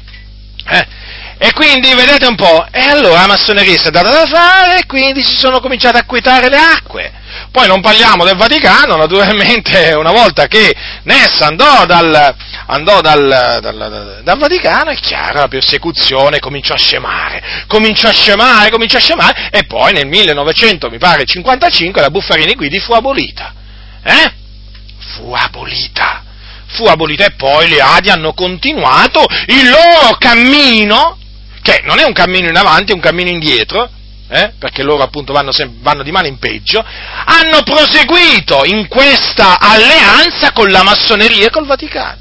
Oggi li sentite parlare contro la massoneria, contro la doppia appartenenza, contro la filosofia massonica, ma che? Ma che per loro la massoneria è un'opera, è un'istituzione filantropica che fa tanto bene all'umanità, eh? ma poi aiuta tanto la Chiesa, eh? Stiamo vedendo l'aiuto che sta dando la Chiesa, il bene che sta, dando la, sta facendo la Chiesa, la massoneria, ma, ma, ma, una cosa impressionante, sta facendo veramente rigettare a tanti credenti la sana dottrina, gli sta facendo rigettare il Vangelo, insomma li sta trascinando all'apostasia, ecco il bene che sta facendo, il cosiddetto bene che sta facendo la massoneria all'interno della Chiesa, per quale ragione nelle chiese evangeliche l'aborto è accettato, l'omosessualità è accettato, il divorzio seconde nozze è accettato, mo verrà accettata pure l'eutanasia, ma perché ci sono i bravi massoni, quella gente così brava che le Adi chiamano, eh, che, che, si chiamano massoni che, e che le Adi definiscono brave persone che fanno tanto bene alla Chiesa, ecco il bene che stanno facendo alla Chiesa, stanno trascinando la Chiesa al macello, alla distruzione, e questi sono gli amici delle Adi, appunto, amici delle Adi, le Adi sono amici dei massoni, ma non solo, e c'è pure il Vaticano. Hanno fatto un patto con il Vaticano. Qual è il patto con il Vaticano? Eh? Quello di dire, uno, uno, uno, dei patti è quello di dire pubblicamente eh, non siamo qui per farvi cambiare religione. Eh, quante volte i pastori delle Adi lo dicono? Eh? Non siamo qui per farvi cambiare religione. Eh, e allora che cosa gli vogliono far cambiare? No, gli vogliono far cambiare solo locale di culto solo locali di culto. Un cattolico, praticamente, un cattolico non deve cambiare religione, deve cambiare locale di culto. E di fatti sta succedendo proprio questo, che nelle Adi, le Adi sono piene di, ehm, di, eh, di evangelici o pentecostali, travesti, eh, diciamo, pentecostali, appunto, che sono cattolici, però sono travestiti da pentecostali.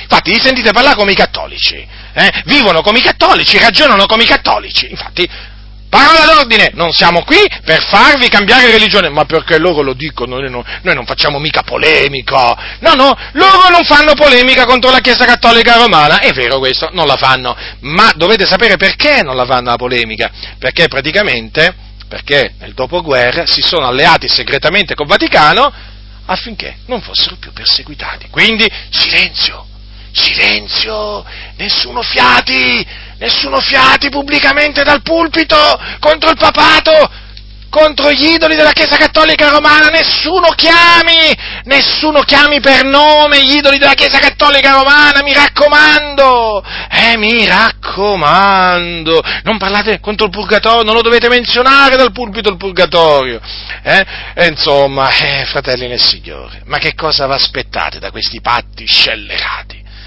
Allora, tutti questi patti scellerati, eh, che sono costati, sono costati la libertà in Cristo, che tanti fratelli avevano ricevuto, l'hanno persa tramite questi patti scellerati. E già, l'hanno persa, perché nel momento in cui le Adi si sono alleate con la massoneria e il Vaticano, quelle chiese hanno perso la libertà, infatti sono, sono piombate sotto la schiavitù della massoneria e del Vaticano ormai si può dire che sono controllati e diretti dal Vaticano e dalla massoneria, le Adi come tante altre denominazioni. Eh? Ma certo, ecco perché c'è sempre un maggiore avvicinamento delle, anche delle Adi verso la Chiesa Cattolica Romana. Mm? Ecco perché le, nelle Adi c'è la presenza di, di, di, una, diciamo, di, una, parte della filosofia massonica eh? e così via. Avete capito? Tutto questo perché questi patti scellerati? Per uscire dalla persecuzione, perché non volevano più patire a motivo di Cristo. Eh già, proprio così, proprio così. Prima si rallegravano i fratelli, poi a un certo punto hanno detto, oh basta, eh, e che è sta persecuzione? Ma che solo noi dobbiamo essere perseguitati? Eh, ma anche noi vogliamo avere la libertà, co- eh, vogliamo avere la libertà, e quindi si sono messi a, a, a, combattere assieme ai massoni per la cosiddetta libertà religiosa, che hanno ottenuto. Bisogna dire che sono riusciti a ottenerla perché si è mossa la massoneria, eh? Però hanno perso la libertà, quella più importante, la libertà in Cristo. Infatti sono schiavi. Sono schiavi perché eh, voi vedete che i pastori delle Adi hanno il bavaglio, a dire la verità hanno pure il guinzaglio, eh? perché appunto in seguito a questi patti scellerati che i loro predecessori, eh? o meglio i loro padri fondatori, hanno stipulato in segreto con la massoneria e il Vaticano, che sono nemici della verità. Ecco perché quando, sento, quando appunto sentite i pastori delle Adi avvertite che c'è qualcosa che non va, qualcosa, eh? per dire qualcosa, eh? c'hanno il bavaglio! E se ci fate attenzione, appunto come vi dicevo prima, c'hanno pure il guinzaglio. E chi c'è a tenere il guinzaglio? Beh, lascia voi di rispondere lascio a voi di rispondere. Dunque, vedete, fratelli del Signore, bisogna rallegrarsi quando, quando si è perseguitati a motivo, a motivo, di Cristo. È un onore essere perseguitati a motivo di Cristo, ma d'altronde, d'altronde, tutti quelli che vogliono vivere piamente in Cristo Gesù saranno perseguitati. E quindi non bisogna meravigliarsi se un giorno, appunto, succedesse quello che è successo già tempo addietro anche in questa nazione, cioè che si scatena la persecuzione contro di noi. Diciamo, le forme poi le stabilisce Dio, però cosa succederà quando ci vieteranno di fare, di dire ciò che è giusto agli occhi del Signore? Che faremo? Che faremo? Cominceremo a tremare come una foglia, a dire, oh adesso qua cosa ci succederà? Eh, ci cominceremo... No, dobbiamo rimanere fermi. Dobbiamo rimanere fermi e dire bisogna obbedire a Dio anziché agli uomini, fratelli nel Signore. Bisogna obbedire a Dio anziché agli uomini. Vedete, fratelli nel Signore, il Signore poi eh, premia e onora l'ubbidienza, la premia. Eh, poi sapete, quando si viene perseguitati, no? Si viene perseguitati a motivo di Cristo perché si infrangono, si violano delle leggi umane che vanno contro la volontà di Dio, ma sapete che ci si sente più forti, ci si sente più forti. Io mi ricordo quando, quando il capitano mi disse quelle parole, io le vieto, signor eh, Butindaro, eh, Giacinto, eh, di predicare nella mia compagnia, una cosa del genere. Io mi sentii dentro in quel momento la forza del bufalo, per usare un'espressione, per usare un'espressione biblica, il Signore dà la forza del bufalo al giusto. Mi sentii forte, forte, e con la mia risposta lo annichilì. Il, il capitano, si, io lo vidi, si sentì proprio annichilito. Il Signore, diede, il Signore Dio mi diede una, una vittoria. Mi diede una vittoria. Allora, quando tu sei perseguitato a motivo di Cristo, eh, eh, ti senti più forte, ti senti più forte, ti senti più forte, sì, proprio così, perché diceva Paolo, quando sono debole, allora sono forte, perché quando sei debole, allora la potenza di Cristo si dimostra perfetta. Vi ricordate che cosa disse infatti l'Apostolo Paolo? Dice, per questo mi compiace in debolezze, in ingiurie, in necessità, in persecuzioni, in angustie, per amore di Cristo, perché quando sono debole, allora sono forte. Sì, sarai pur debole fisicamente, eh? Sì, però spiritualmente sei forte, ti senti un bufalo, ti senti un leone, un leone! Ah, l'avete, ma l'avete mai visto un leone?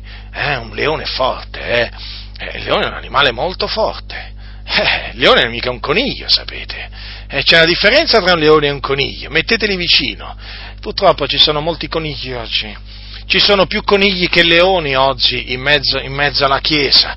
Basta, basta, subito una minaccia da parte di qualcuno e subito li vedi che scappare come i conigli, eh, reagiscono come i conigli, paurosi, no? Bisogna essere coraggiosi, fratelli, coraggiosi, bisogna avere il coraggio del leone, bisogna avere il coraggio del leone, fratelli nel Signore. Allora bisogna essere coraggiosi, eh? Attenzione, eh? Attenzione perché i codardi, i codardi se ne andranno nello stagno ardente di fuoco e di zolfo, è la loro parte là, eh? Attenzione i, cora- i codardi, attenzione alla codardia, fratelli nel Signore, attenzione perché sul momento sembra che è una bella cosa essere codardi, ma poi, poi sapete i codardi che fine fanno? Vanno all'inferno, eh? Attenzione, io vi avverto, perché il Signore ha svariate maniere per mettere alla prova i suoi, eh? A, a, a, svariate maniere per capire se uno è coraggioso e uno è un codardo. E una di queste maniere è fare emanare leggi che vanno contro la sua volontà.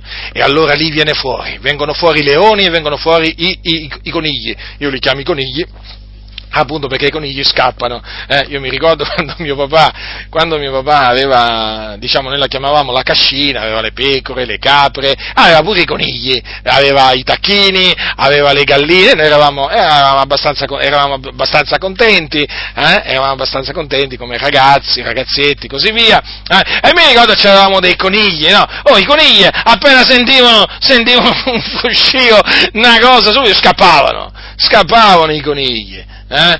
Allora quindi attenzione eh, a non essere come i conigli, qua veramente fratelli del Signore, il Signore, il Dio ci chiama ad essere coraggiosi come i leoni, come i leoni, Quindi questa mia predicazione, fratelli del Signore, ha l'obiettivo, perché ogni mia predicazione ha un obiettivo, e voi lo sapete molto bene, quello di incoraggiarvi. Quello di incoraggiarvi. La mia, la mia predicazione vuole essere un incoraggiamento a essere forti, a essere coraggiosi, eh? Davanti, eh, diciamo, a un'eventuale legge o, diciamo, minaccia da parte di chi che sia, eh, rivolte eh, contro, contro, contro, di voi, contro di noi, eh, in questa nazione, a rimanere fermi, a rimanere fermi, incrollabili, eh, e a dire, e a dire, noi dobbiamo ubbidire a Dio anziché agli uomini in quel momento, sappi, sappi, te lo assicuro, ti sentirai forte come un leone, ti sentirai la forza del bufalo, ti sentirai il favore di Dio sul tuo capo, sentirai la benedizione dell'Eterno scendere su di te, ti sentirai felice, eh, ti sentirai felice, sì sì, ti sentirai felice, mica infelice, no, ti sentirai felice, gioioso, eh, perché in quel momento avrai veramente detto una cosa giusta, e poi alle parole fa, fate, seguire, fate seguire i fatti, fate seguire i fatti, arriverà la persecuzione, pazienza, sopporteremo la persecuzione, sopporteremo la persecuzione per amore del Signore, Gesù è stato crocifisso, eh, prima fu odiato, poi fu, fu vituperato, eh, poi fu flagellato e poi fu messo in croce per avere ubbidito all'Iddio vivente e vero. Gli apostoli furono odiati e perseguitati dal mondo per avere ubbidito al Signore.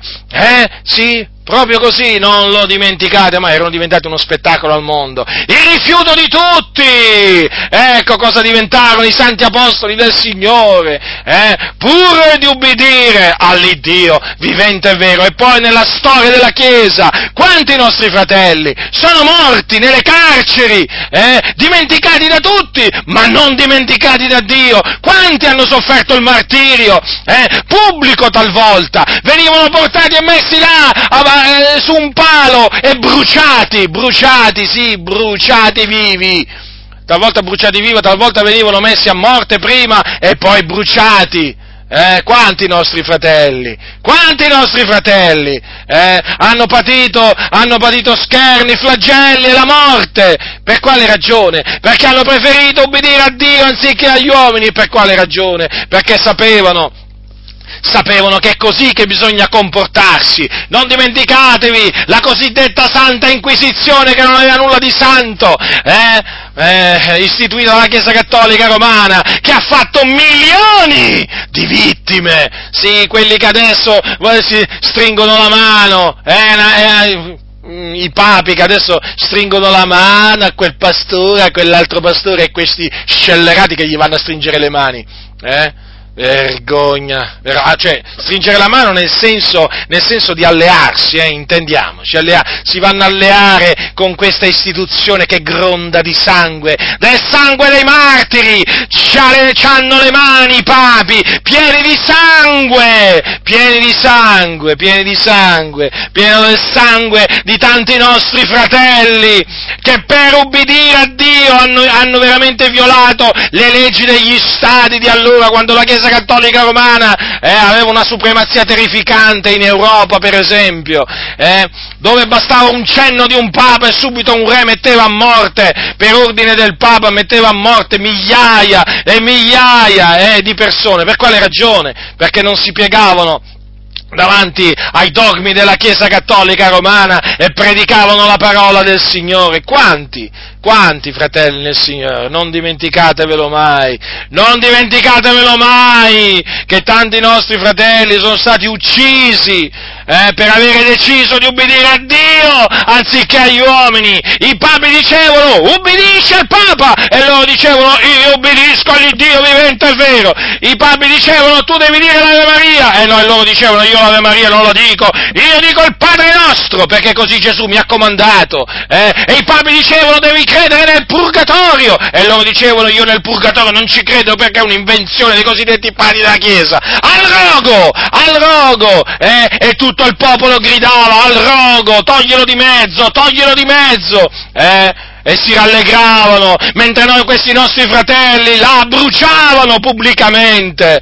Ecco che cosa è successo a tanti nostri fratelli per avere detto bisogna obbedire a Dio anziché agli uomini. Ah, fratelli nel Signore, fratelli nel Signore, eh, che succederebbe eh, se oggi, eh, se oggi come nel, nel Medioevo la Chiesa Cattolica Romana avesse lo stesso potere? Non ce l'ha, nel senso però, eh, quando, dice, quando praticamente comandava il battesimo dei neonati, eh, se non battezzate i vostri bambini vi mettiamo in carcere. Ah no? Eh sì, altro che per dire, no? Se oggi la Chiesa Cattolica Romana dicesse così, eh, eh, io sono sicuro che tanti evangelici prenderebbero i loro bambini e andrebbero a battezzare subito. Subito, anzi si andrebbero pure a battezzare loro, proprio nella Chiesa Cattolica Romana, eh? Veramente, guardate fratelli del Signore, è così, è così, perché oggigiorno oramai la Chiesa non vuole sentire parlare di, di soffrire a motivo di Cristo, eh? non ne vuole sentire parlare, la Chiesa è pronta ad ogni compromesso, eh? con i servi del diavolo, massoni, prelati, papi, non importa, sono servi del diavolo, sono pronti, eh? molti che si dicono credenti sono, sono pronti ad allearsi con costoro per non avere noie, per non essere perseguitati a motivo di Cristo, sono scellerati che pagheranno per l'eternità la loro ribellione, eh? perché hanno venduto la verità, eh? hanno venduto la verità, hanno tradito il Signore Gesù Cristo, sono dei traditori dell'Evangelo, sono dei traditori della parola di Dio, questi cosiddetti evangelici che si alleano con i servi del diavolo, eh? per, per non avere noie nel mondo, per non essere perseguitati e sono pronti ad ogni compromesso, sono pronti, sono pronti a, ad apprezzare le abominazioni, eh? pur di non essere perseguitati. Vergogna! Vergogna! Costoro veramente si dicono cristiani, ma quali cristiani? Ma quali cristiani? Siete la vergogna del cristianesimo voi, la vergogna del cristianesimo, perché voi volete ubbidire agli uomini anziché a Dio, voi volete piacere agli uomini anziché a Dio, ecco perché la, la parola di Dio non la sopportate, ecco perché ve la prendete con noi che la prendiamo alla lettera, siamo diventati fondamentalisti? Ma io sono tranquillo, sono contento di essere un fondamentalista perché sono in buona compagnia sono in compagnia di Gesù. Sapete, Gesù era un fondamentalista, prendeva la lettera, la legge di Mosè, la prendeva la lettera, proprio così come era scritto.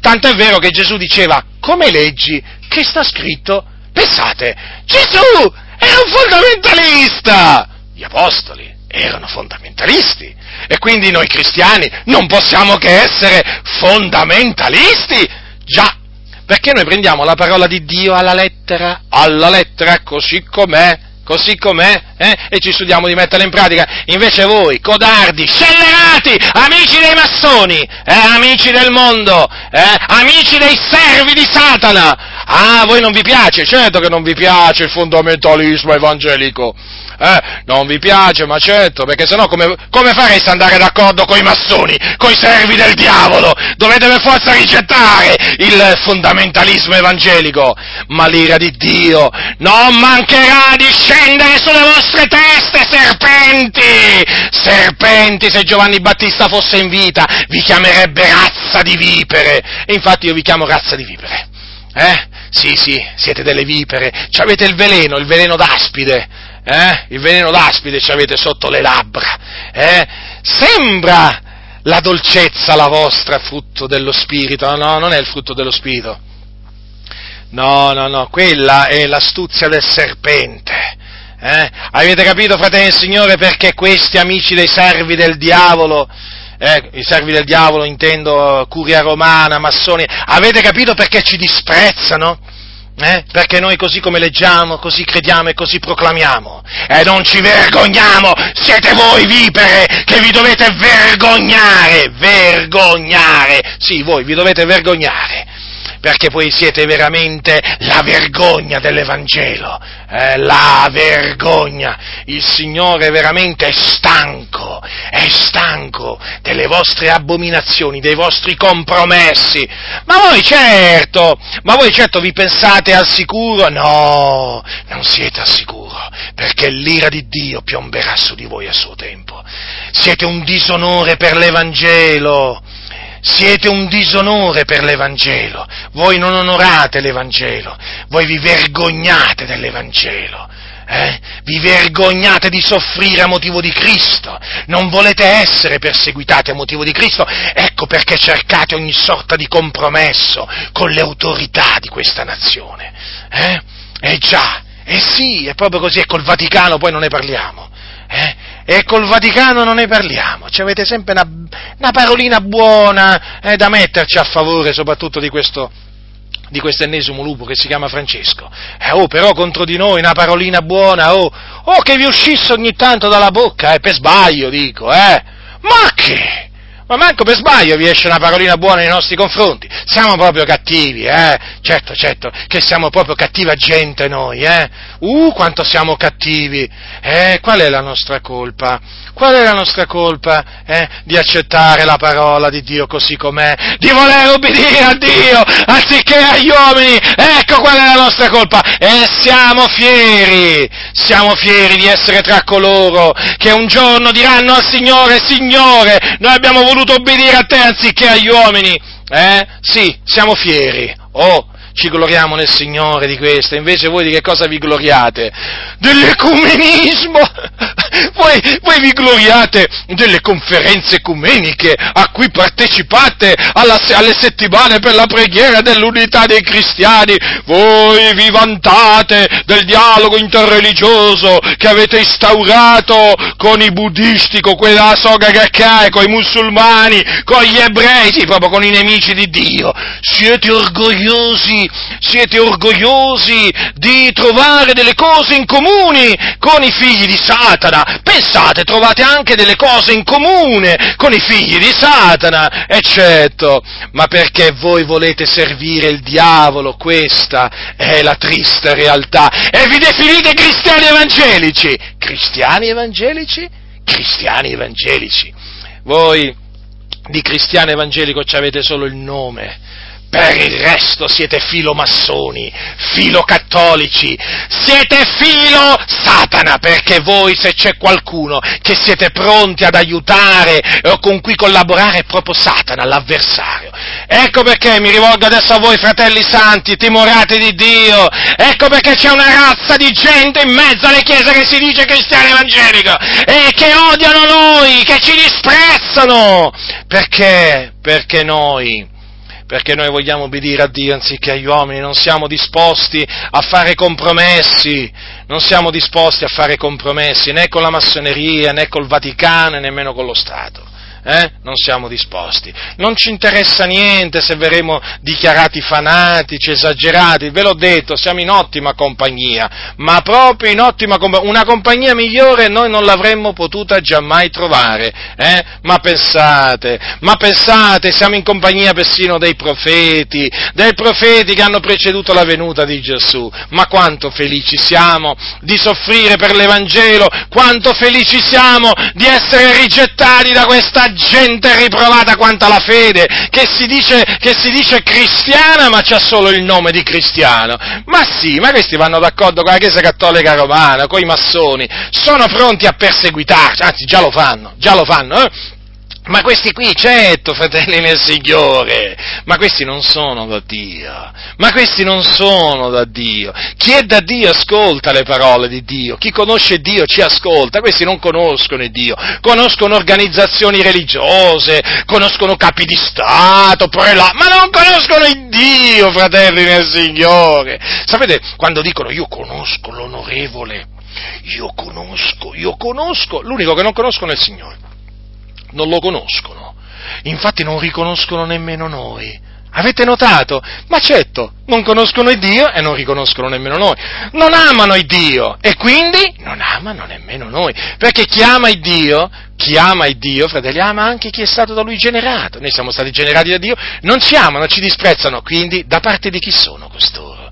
Da parte di chi sono costoro? Beh, giudicate voi da persone intelligenti. Quindi vi metto in guardia eh, da questi persecutori, nuovi persecutori che si aggiungono alla lista dei persecutori, che si chiamano cristiani evangelici. O chiaro, mica tutti i cristiani evangelici sono come questi, però questi qua dovete saperli individuare, li dovete sapere riconoscere. Eh? Parlano con voce graziosa, eh? ma hanno sette abominazioni in cuore. Non vi fidate di loro non vi fidate di loro, sono falsi, sono finti, come i fiori finti, avete visti mai i fiori finti? Eh, ci sono dei negozi dove tu passi, tu passi no? E appunto vendono i fiori finti, da lontano sembrano veri, eh? quando ti avvicini li tocchi sono finti. Ecco, ci sono tanti che si chiamano cristiani evangelici che sono come i fiori finti, praticamente da lontano sembrano veri, appena ti avvicini, appena li tocchi, tra virgolette, o meglio dire, appena li senti, appena li vedi da vicino, ecco diciamo, ma questi sono finti. E certo, sono finti. Che pensavate che fossero? Veri? Eh?